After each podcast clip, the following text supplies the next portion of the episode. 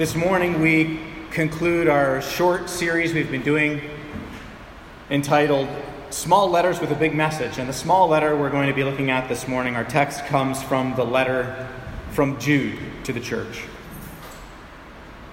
Jude, a servant of Jesus Christ and a brother of James, to those who've been called, who are loved in God the Father and kept for Jesus Christ. Mercy, peace, and love be yours in abundance. Dear friends, although I was eager to write to you about the salvation that we share, I felt compelled to write and urge you to contend for the faith that was once entrusted to all of God's people. For certain individuals whose condemnation was written about long ago have secretly slipped in among you. They are ungodly people who pervert the grace of our God into a license for immorality and deny Jesus Christ, our only sovereign Lord. Though you already know all this, I want to remind you that the Lord at one time delivered his people out of Egypt, but later destroyed those who did not believe. And the angels who did not keep their positions of authority, but abandoned their proper dwelling, these he has kept in darkness, bound with everlasting chains for judgment on the great day. In a similar way, Sodom and Gomorrah and the surrounding towns gave themselves up to sexual immorality and perversion, and they serve as an example to those who suffer the punishment of eternal fire. In the very same way, on the strength of their dreams, these ungodly people pollute their own bodies, reject the authority, and heap abuse on celestial beings.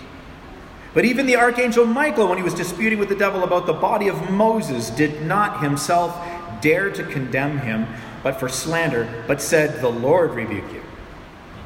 Yet these people slander whatever they don't understand.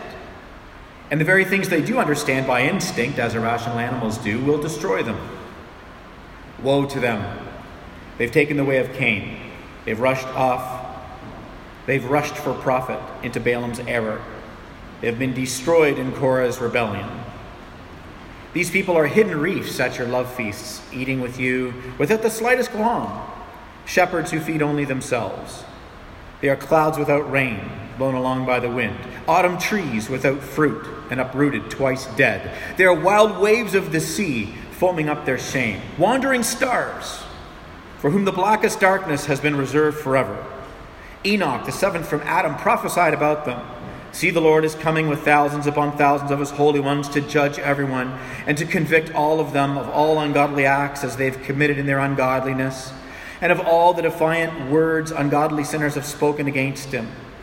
And these people are grumblers and fault finders. They follow their own evil desires. They boast about themselves and they flatter others for their own advantage.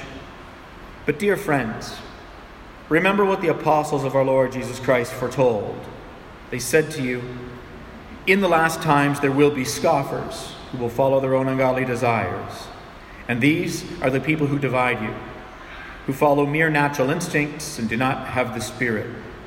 But you, dear friends, by building yourselves up in your most holy faith and praying in the Holy Spirit, keep yourselves in the love of God as you wait for the mercy of our Lord Jesus Christ to bring you to eternal life. Be merciful to those who doubt.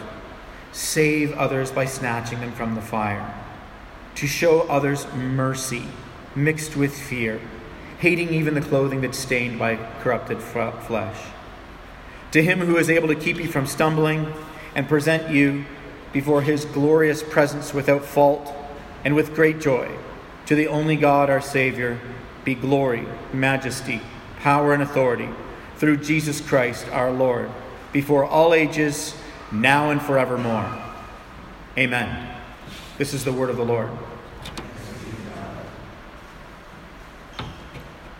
This letter from Jude uh, gives us powerful and strong language to speak to significant problem that was happening in a very small church. We don't know who they were, we don't have any details on the audience. Jude is Jesus' half brother. And interesting how he starts this letter with tremendous humility. He doesn't play the brother card, yo, I'm closer to Jesus than anyone. We grew up together. He doesn't say that. He says, servant of Jesus and brother of James, even though he's the half, he's the half brother of Jesus.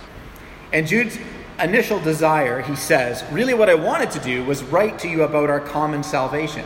But there's been some church drama. And all of this church drama has robbed him of the opportunity to write about common salvation. And instead, he's got to deal with the problems in the church, namely false teaching, a false teaching that's brought in sexual immorality. And I sat there for a moment and I just really paused and used my imagination to think, what could he have written? Imagine getting a letter to the church from the half brother of Jesus who grew up with Jesus. We probably missed some great behind the scenes stuff because of that church drama. Maybe stories of them playing hide and seek together, and Jesus would clap his hands, and the wind would blow, and the bushes would part, and he'd say, I see you, Jude. I see you. I don't know what we would have had, but it would have been amazing. He loves triads, and this letter, if you were to take the time to break through it, it's triad after triad. Their literary, literary devices keep on repeating. He begins with one. This letter is to those who are called by the Spirit, loved by the Father, kept for Jesus Christ. He begins with this Trinitarian form, even in the greeting. And then it continues through. Three historical examples of rejecting God's authority, right? Israel, the angels, Sodom and Gomorrah. Three historical figures infamous for their rejection of God's authority Cain, Balaam, Korah. Three ways to keep yourself in the love of God. Three ways to relate to your brother or your sister here in this church who's deceived into thinking that sin isn't sin. This short letter is thick. It's illustration inception. It's actually a 12 point uh, sermon, but I've grouped it uh, thematically into three. You're welcome. So that's how we're going to be handling it today. And I want you to note the audience even before we begin to dive into this, because the audience is those who are called. Called by the Spirit, loved by God, kept by Jesus. That's us. We're the audience. This text is for the church. This text is not for the city. The teaching I'm going to give you this morning is not for our city, it's for you. And even more specifically than just saying Christians writ large, large it's my responsibility as your pastor, as one given church, to care for your soul, to speak specifically to this group.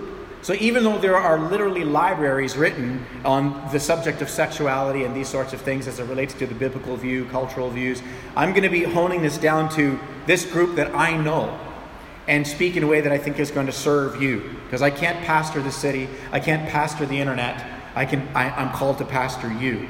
And so that's who this text is for. Dr. Martyn Lloyd-Jones uh, wrote a tremendous commentary on 1st, 2nd, and 3rd John. And in it, he said, if the Christian requires the indwelling power of the Holy Spirit to be able to live in a way that is congruent with our God, then why would we ever expect those who don't have the indwelling power of the Spirit of Christ to live in a way that glorifies Christ? It's a ludicrous expectation.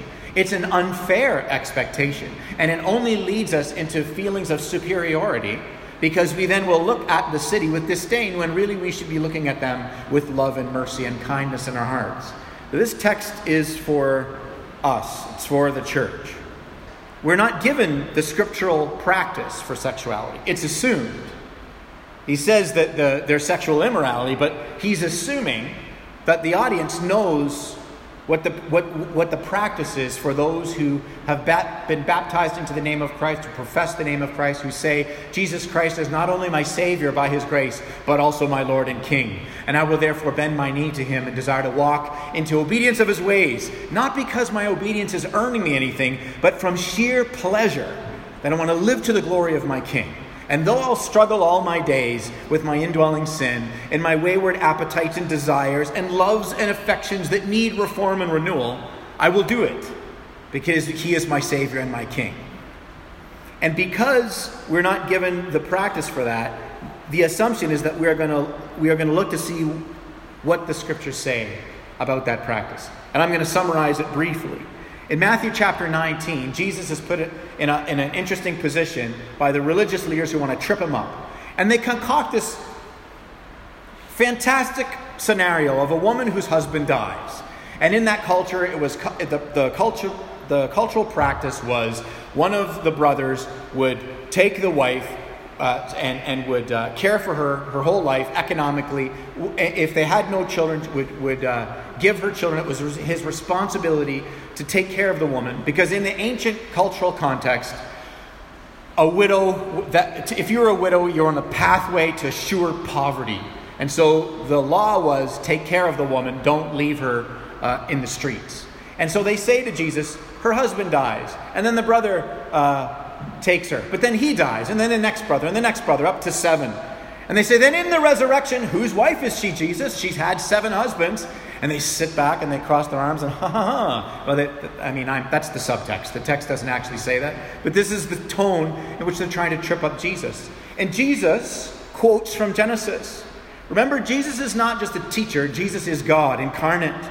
So Jesus quotes his own creative process in Genesis, and Jesus says, Have you not writ- read where it is written that when God created them, he created them male and female? And for this reason, a husband shall leave his mother and his father and cleave, cling only to his wife. And what God has brought together in that marriage, let no one put asunder. Jesus quotes that to them. In this, we're given our, as Christians, we are given our practice. We're given our posture and our practice. God has created us male and female. That our sexuality is to stay in this very specific context of a covenant marriage, whereby you've given all of yourself to this person. You've given all of yourself emotionally, financially. You have literally cleaved and clung to this other person. And once you have given the totality of who you are in every way that it means to be human, you then, in that context of deep covenant commitment, covenant being a promise of future love, not that I love you today and this is a contract, and if you don't keep up your end, I, I don't have to keep up my end and we break the contract. No. Covenant whereby the very nature of God is infused into the marriage whereby even if you fail miserably, I am covenanted to you. Despite your failures, I cleave only to you. I love you, I pursue you, I'm committed to you. In the context of that very specific covenant marriage, is where, in the mind of God, our, our, our sexual practice as Christians is to live. Now, that is a chasm away from the way in which we understand sexuality in our culture and in our city today. In fact, even the, the, the, moment that was penned, it was in total contradiction to the surrounding cultures, even in the ancient world, and the way that sexuality was practiced even then. But that, nonetheless, that is what Jesus gives as our practice, the way in which we are to understand ourselves as Christians. That we are not defined by our sexuality, we're not defined by who we are. We are, in an ultimate sense, defined by whose we are. And this means that our sexuality is a part of who we are. It's an important part of who we are, but it is certainly not the totality of who we are. It is simply a part of who we are. Because if it was the definition of who we are, then we are immediately relegating single people, regardless of their sexual orientation, heterosexual, homosexual, every single person, we are relegating them to a subpar human existence, human experience. We are then relegating single people to being singleness is now somehow a sickness that needs to be cured, it's a problem that needs to be solved. No person could possibly live a single life because, after all, you're going to be unfulfilled as a single person, and you've got to be an active sexual being in order to be fulfilled. And we've relegated untold amounts of people into subpar human experience, and that is just not the wisdom and the, and the, the wise guidance of God. Everything I'm saying is our practice. What then is our posture? For everyone in, outside this room in our city who would disagree with every word that Jesus said, every word that I just attempted to faithfully uh, contextualize and recount based upon the words that Jesus said, they would disagree with everything that was said. Perhaps you're here this morning, you disagree with everything that was said. What is our posture towards our family, our friends, our coworkers, our neighbors who disagree with the Christian practice of sexuality. Our posture is love, kindness, dignity, and civility. We see this in Jesus as Jesus was repeatedly sitting around and having dinner and making friendships with people who did not cohere their lives to any of the wise guidance of the Father, any of the fulfillment of the wisdom of God's Word, of Jesus, had no interest in the indwelling re- reformative power of the Spirit. We see in Jesus, in his posture, our posture. There is a practice for the church and there is a posture towards the city. And that is not taught here by Jude, But by simply saying teachers have come into the church and now we've got a sexual, uh, a sexual practice problem in the church infers that somehow the church just adopted the conversation of the culture. Then, and the same is true now. So the real question is not do the views of this church community cohere with every other community? That's not the question. If we're going to be people who live in, in, a, in a sense of unity and civility, in plurality, if we are going to be a unified Waterloo region where we can thrive in diversity, that cannot happen by stamping out the beliefs of different communities. It cannot happen by leveling out the beliefs of of all communities. It can't happen by legislating and checkboxing the beliefs of communities because, quite frankly, the way that different diverse communities, faith communities and non faith communities, exist is because they have a particular set of values. Therefore, what makes a community bigoted and hateful and resentful and angry and violent is not the fact that they have differing values. What makes them those things is if their values lead them to actions postures, practices that are hateful towards everybody who does not agree with their position. But right here, right now, here in this church, Redeemer, we're called to live according to the wise guidance of God's word for our own lives. If you happen to have children, to train them in this way, and yet have a posture of civility, kindness, love, and dignity for everybody outside these doors who does not agree with these practices. Let's take a look now at this text as I break it out into three things that were going on for Jude's audience and see the implications for us today as the modern audience. Firstly, there's a problem of destructive teaching and immoral practices in the church. Secondly, there is a call for a courageous and loving response by the church. And then lastly, there's an, an encouraging promise for the church. First, the problem of destructive teaching and immoral practices. The false teachers twisted grace into a license for sin. They dethroned Christ, they confused the church by insisting that the sexual ideologies of the culture were permissible. That was what was going on. In verse 12, it's very clear this isn't just confused church members, he calls them shepherds. These are teachers. And they're claiming to have the same faith in Jesus, but they have no regard for the lordship of Jesus. He's not the king. For them, grace is some strange excuse to fulfill what they already want. They want to fulfill their own sexual desires, and uh, they are not interested in any transformative power to reform their desires. He's very explicit in saying they don't have the Spirit, which means they don't have the Spirit to even be led by the wise guidance of God's desires. This is what we're dealing with here. They're justifying all of their behavior by so-called revelations. In verse 8 says they've got they've got their dreams. So they're like, hey, there's my interpretation of scripture. I've got a new interpretation. And lo and behold, it's what I already wanted. Therefore, God is okay with it because I desire it. And how could He possibly be a loving God if He did not agree with me on all points? If He didn't give me the desires of my heart? That God is a that is a is a is a construct of our own desires. So that's why James or Jude refers to them as these dreams, these revelations that they are suggesting that they're okay. Really, at the end of the day, it's just a refusal of authority. And this idea of the refusing of God's authority, the wise guidance of God's authority, continues to come up over and over. It says that they're destined for condemnation or they were written about long ago. And this is because God is an ogre who has a dark pleasure in hiding himself and then condemning people to judgment. No. In the life and the death and the resurrection of Jesus Christ, God has clearly revealed himself, and these teachers have totally disregarded him. This letter is written around 60 AD ish. It's only been 30 years since the resurrection of Christ. When Jesus Christ rose from the grave, the Christian church was not birthed on a missing body theory.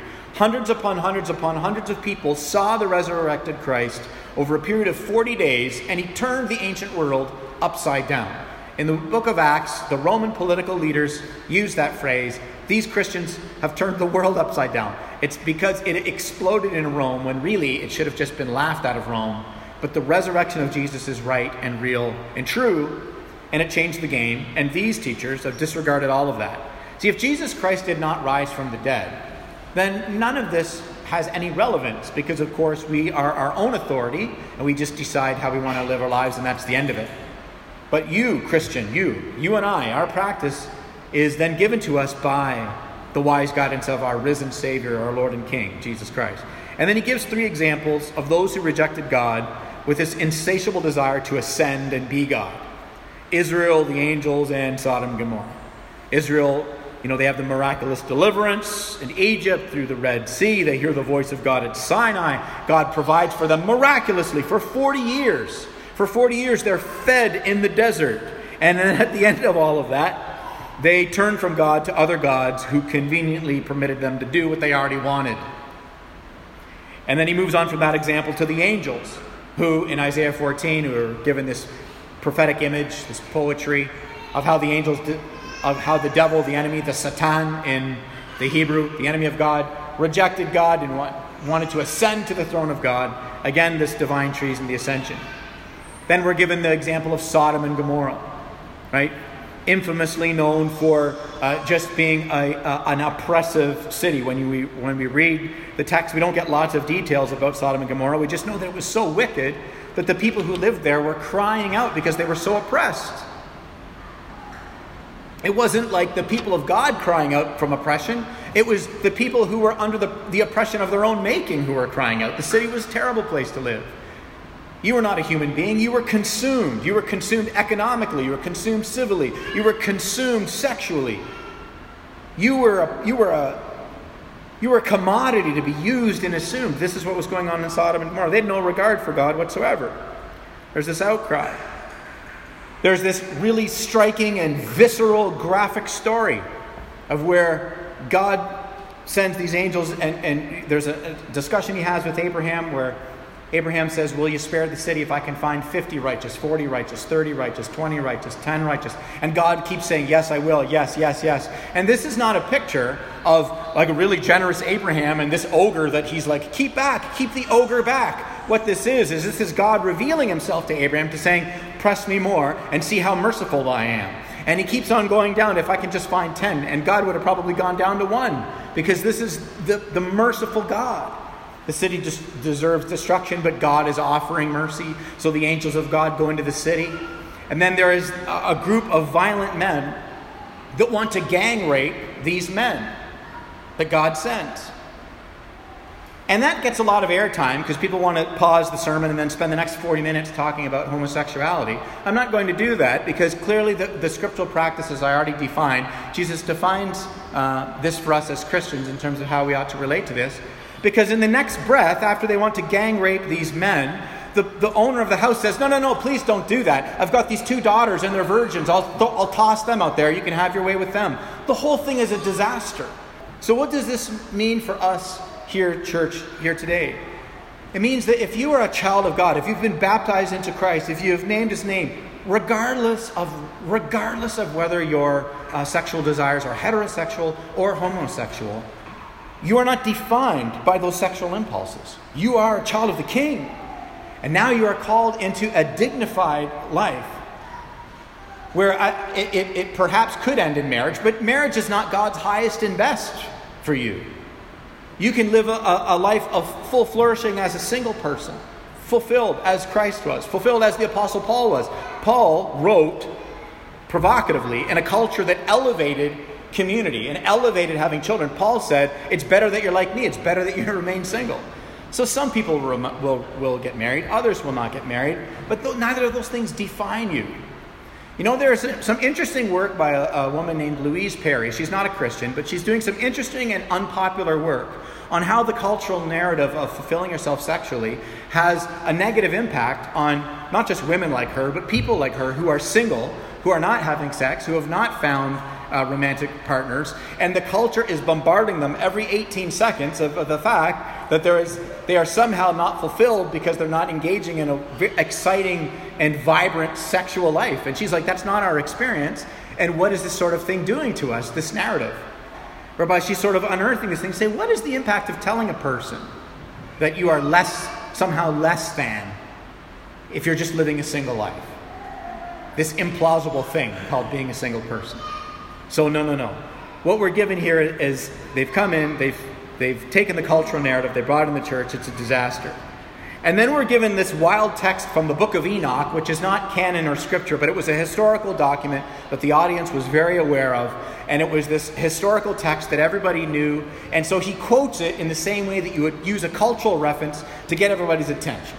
So it's not new, it's always been done. Paul did it as well in Acts chapter 17, where he says of God, he's preaching in Athens, he says, in, in God, in him we live and move and have our being. But that's a direct quote from a pagan poet who's that poet poem is about Zeus. And some of you went to churches that sang songs that sounded like this In him we live and move. Come on, Pentecostals. And have our being. The church is singing it. It's about Zeus. But Paul used it to say, you've got the right idea that in a God we have our, we have our life and our movement and our being, but it's not Zeus, it's actually Christ and Him crucified. So this is what Jude does when he grabs this text from Enoch, and his whole purpose of saying it is, is uh, look, even Michael the archangel wouldn't ascend to the throne of God and condemn the devil, but these teachers, they just ascend every five seconds. Every time they have an idea that pops into their head that's consistent with the cultural narrative, they say, look, this is also okay for the church, and they just ascend without thinking twice about it. That's the purpose for sort of bringing that text in. And it keeps on moving to Cain and Balaam and Korah. Cain, this image of sin given to us, this crouching predator that wants to devour you. It's the picture we're given of the impulse where we just sort of give into it. Doesn't matter, heterosexual, homosexual, just sort of, again, we're not trying to uh, pick a lane and pick on a particular group. All sex that's outside of this real particular thing called the covenant of marriage. And the purpose for that, of course, is not because the, the covenant of marriage is supposed to be elevated as, as best. It's an image of unity in diversity, that the male and the female, being diverse and different in every way, physically, bodily, coming together, is, is it's like a metaphor that God gives of his love for his people. And so that's why it's Everybody doesn't need to get married to live a fulfilling life. Those who do enter into a covenant of continually dying to yourself for the rest of your life. Marriage is a commitment to continually put somebody else before you. It's an ongoing commitment to not just say, my happiness and my best life is what I'm after, and you're a barrier to that, so this thing's over. Marriage is a commitment of two sinners who come together, make a covenant commitment, and then they spend the rest of their lives loving each other, and, and marriage is good and wonderful, and, but also it is ongoing, uh, it is an ongoing challenge of dying to the self. He moves on from these images of Cain and of Balaam, who was moved by, moved by uh, pride and prestige, just wanting what he wanted. And God tries to warn Balaam when you read about that in Numbers 22. God goes to great lengths to warn his people all the time. He even does a miracle and has the donkey speak to Balaam, and you'd think that would catch your attention. That would catch my attention. But Balaam wants what he wants, and he keeps on going. I mean, my goodness, God's mercy just, just knows no bounds. If God will speak to Balaam's ass, surely he'll speak to mine. See, that's why the kids couldn't be in here because I was reserving that joke for seven days. Surely he'll speak to yours. His mercy, his patience, his unrelenting movement towards us in forgiveness and grace. I mean, if this letter was an EDM song, the next section would be like this crescendo leading to the drop. There's just this rapid fire of poetic images showing how useless all of this, all of this false teaching is hidden reefs at the love feast, like running your ship up into the reefs that you didn't know were there. Clouds without water, they nourish nothing. Trees without fruit, they nourish nothing. Raging waves stir up everything. The wandering stars guide nothing. Comets, they catch your eye and then they fizzle off into darkness forever, just like false teaching. None of this is describing struggling Christians. This is all describing false teachers. Then we come to the call for the courageous and loving response by the church. He says you got to contend for the faith. The faith in this context doesn't mean the belief in the life, death, and resurrection of Jesus Christ. The faith in the context of this letter means what does the Bible actually say? I mean, what are the teachings of Scripture? What, what is sound doctrine and what are just, you know, what's bad teaching? How do we know this? We've got to contend. It's a, it's a phrase that comes from uh, from it's a military term to wrestle, to grapple, to bring somebody to the ground. It says contend for the faith. But the purpose for you would contend with a struggling brother, a struggling sister, somebody in the church who's here who loves Jesus. They've been baptized into his name. Maybe they're heterosexuals and they're single and they're struggling with wanting to just engage sexually outside of a covenant. Nobody's committed to them, but they want to but they, they want to engage. Maybe they're homosexual and they love Jesus and they're baptized into Christ and they love Christ and they know what the Bible says about this, and yet it's like what, what are the implications for me? What are the implications for me as a person who I've just identified that, yeah, my desires are this way and the Word of God is saying no, and how can that be? And everywhere I turn and everywhere I look is saying, just fulfill your desires. And is this unjust? And is God uncaring? And is there a strength for me, a grace for me? The contending, the wrestling language doesn't mean we tackle them to the ground and we put them into a submission hold and we just grip them until they're crying and we want to we want them to tap out it's the contending is like, I love you so much, I care for you so much. I want you to feel loved and cherished as a brother, as a sister, as a part of this community here at Redeemer, as one who has a, a family, as, as one who is uh, deeply cared for, who has meaningful relationships, just constantly contending for them to love and to care. A married person in here who's considering the cultural narrative that, hey man, 50% of the marriages don't work, so maybe we'll just end this one and start another one. We contend with each other for this. Say, no, all of this matters because Jesus Christ is our Lord and we're indwelt by His Spirit, and that means things. Who can I turn to? A brother, a sister, someone to give me wisdom to be faithful to walk this out. He gives us the posture of building ourselves up in faith. That means to have the knowledge of the scriptures, to know what it means, to not just read a tweet or see a meme and go, yeah, that sounds good, but to really understand it, to take it upon ourselves, to read and to study, to meditate on the Word of God, allow it to reform us, to teach our children to do the same. Susan and I have spent two and a half decades trying to teach our children their practice and their posture. And all of them, uh, whether through high school, uh, some even in elementary school, post secondary education, have had friends who don't share any of the view, views on sexuality that I'm teaching this morning wouldn't agree with anything that was being said, don't agree with any of their posture, but by, by God's grace, our kids have been able to enjoy wonderful friendships with, with folks that have just come from completely different walks of life. And so there's this call for us to contend for our children, to teach them the ways of God, so that we recognize false teaching when we hear it. Sometimes I'm a, I'm a mega gearhead, I'm a mega car freak, and sometimes I look around the city and I'll see uh, BMWs that have an M badge on the back, and I'm like, that's not an M car. And because I'm a nerd, I know where it should be, and I know the spacing, and I know how, uh, how that ought to look. And uh, they put it in the wrong place, and that's just not an M car. And to the average person who doesn't care about cars, they're like, this looks absolutely fine, this looks absolutely normal. And I'm like, no, I'm sorry. That's, that's false teaching. That's heresy. That's not where that belongs. This is not uh, motorsport division of BMW. Now, the way that we become nerds of the gospel, nerds of the, the wise guidance of God's word, is to ingest it and meditate upon it so regularly that when we see or we hear something that is enticing but not right, we say, No, this, this is enjoyable to my ears, but there's something here that's not right. That's why we take the time to catechize our kids and catechize our university students so that we can be faithful to our scriptural practice and have a generous posture to everybody who disagrees with us praying in the Holy Spirit. That's family language. It means we're praying because we have the Spirit. It means we're calling out on God, united to Christ, desiring transformation, anticipating the return of the King. We're to relate to those who are on the outside with mercy. He says, Have mercy on those who doubt. This is our posture.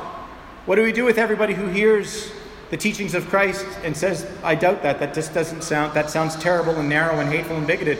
Have mercy. Have mercy on those who doubt. He uses the strong language of snatch, snatch your brother or sister from the fire. He's not just talking about hell, the poetic image of hell, this disintegration, this, this trajectory of, of being apart from God for all eternity, but the disintegrative effect of curving in on ourselves, of moving away from the wise guidance of God's word as it relates to our sexuality. With the same love that you would snatch a child's hand from a hot stove to say, Hold on, I love you, I care about you, please Please don't go this direction. May we have that posture with one another in this room as we endeavor to walk this out with faithfulness. And as I close, the encouraging promise for the church. You know, the, the situation is serious, but in the end, it's not hopeless Because Jude says Christ will keep his church. The introduction of the letter and the closing of the letter have grace drenched bookends. He says that Christ will keep us. He will keep us. Those who leave the faith, what do we do? What do we do with those who, who walk from the church? What do we do with those who, even because of this, this subject of sexuality, of walk from the church, what do we do? We, we love them, we pursue them, we continue to have relationship with them. We don't judge them. We're not the judges, we're the ministers. Don't confuse your job description. We're called to minister. We're not called to judge. We're called to judge the teaching inside the church, but we're not called to judge our brothers and our sisters and the condition of their salvation. We don't look at our watch and say, It's been a couple of weeks, and since your behavior has not been in coherence with what I think, and I'm now judging that you're not a true believer. That's not your job. We're called to be ministers. And this is significant because then we can courageously and lovingly contend for the faith. We can courageously and lovingly move towards our family members, our neighbors, our friends, our coworkers who once worshiped Christ and today they don't. We can move towards them, hoping for an, an eventual return. We don't bang the gavel on their exit. So, where's the good news in all of this? It's in the doxology, it's in the end of the letter. To him who is able to keep you from stumbling, present you before his glorious presence without fault, with great joy, to the only God our Savior be glory, majesty, power, and authority through Jesus Christ our Lord, before all ages, now and forever. Unlike the teachers who are hidden rocks, Christ is the rock of refuge, the rock of salvation. Unlike the false teachers who are self centered shepherds, Christ is the great shepherd. Unlike the teachers who are fruitless trees, Christ is the vine, the sustainer of your souls. Unlike, unlike, the fruitless teachers, the wild waves, Christ is the one who calms and commands the waves, even of our own souls. Unlike the false teachers who were wandering stars, incapable of guiding, Christ, the bright and morning star, whose spirit is guiding. May we live to the glory of the one who saved us in his grace. Amen. Let's pray.